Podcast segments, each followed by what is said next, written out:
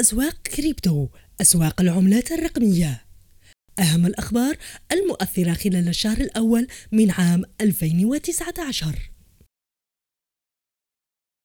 قرار بورصة كوريا الجنوبية.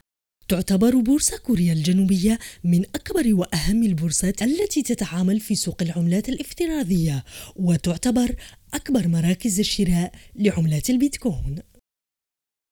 ومؤخرا قد صرحت بورصة كوريا الجنوبية بأنها الآن تعمل على أوراق فتح البورصة في سوق الأموال المالية بهدف استهداف عملاء جدد خصوصا لسوق العملات الافتراضية. كما صرح باتريك مونيهان المدير التنفيذي للبورصة أن هذه المبادرة من بورصة كوريا الجنوبية ستعمل على جلب السيولة الكافية للسوق الأمريكي والتوسع في مجال العملات الافتراضية.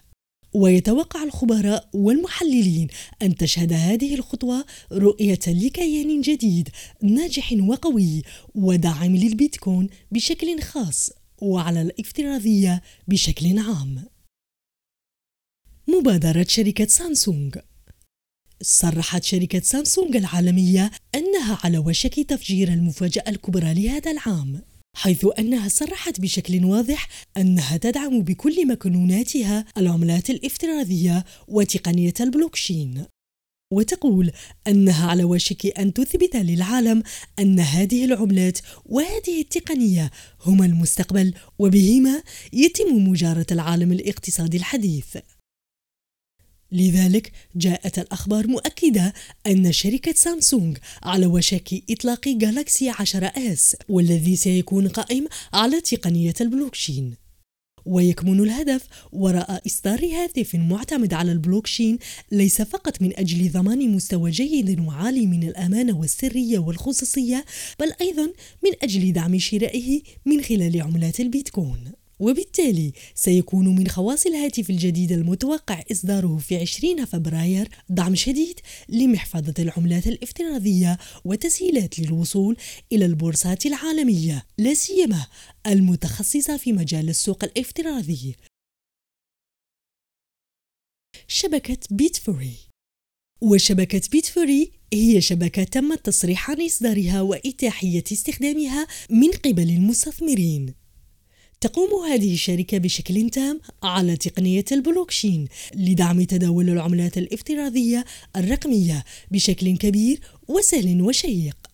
إلى جانب الاستفادة من الخدمات التي تقدمها الشبكة مثل تقديمها للكثير من السلع الرقمية مثل بطاقات الهدايا ودقائق للهاتف الخلوي المجانية وتسهيل دفع الفواتير الشخصية من خلالها. حيث تهدف هذه الشبكة إلى تسهيل حياة المستثمرين في مجال العملات الافتراضية فمن خلال الشبكة تستطيع الدخول إلى المنصات واستخدام الأدوات المالية وتحقيق الكثير من الأرباح والتحويلات المالية بأقل التكاليف الممكنة والأهم في سرية تامة.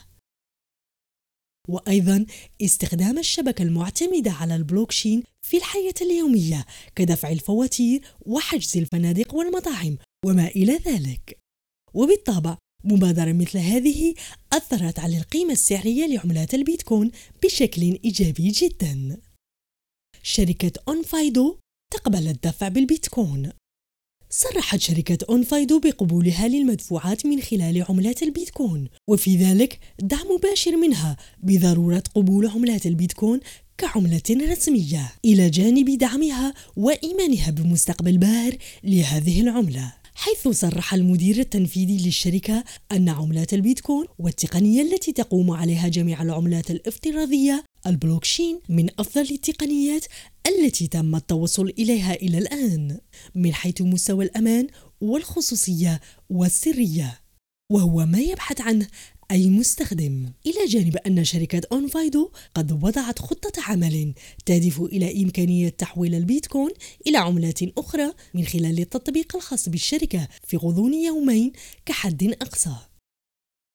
فرض الضرائب على حامل البيتكوين. وهذا الخبر من ضمن الأخبار التي أدت إلى هبوط عملات البيتكوين على مدار يومين في الشهر الأول من هذا العام. حيث صرحت مصلحة الضرائب الأمريكية عن قرار فرض الضرائب على حامل البيتكوين بمعنى أن كل من يستلم أرباح أو عوائد تفوق النسبة المعروضة من مصلحة الضرائب سوف يطبق عليه قانون الضرائب الجديد. ولا يقتصر الأمر على المستثمرين فقط بل شمل قانون الضرائب الجديد المطورين لبرامج البلوكشين أيضا. حيث أن المطورين أيضا لبرامج البلوكشين يحصلون على فوائد ومميزات مالية عالية جدا. لذلك بحسب قانون الضرائب الجديد وجب عليهم الخضوع له أيضا. وقد صرح المحللين تعقيبا على هذا الأمر أن قانون الضرائب الجديد قد يشكل عقبة كبيرة جدا أمام المستثمرين والمطورين الراغبين في التقدم والتوسع والنمو في مجال العملات الرقمية تكنولوجيا البلوكشين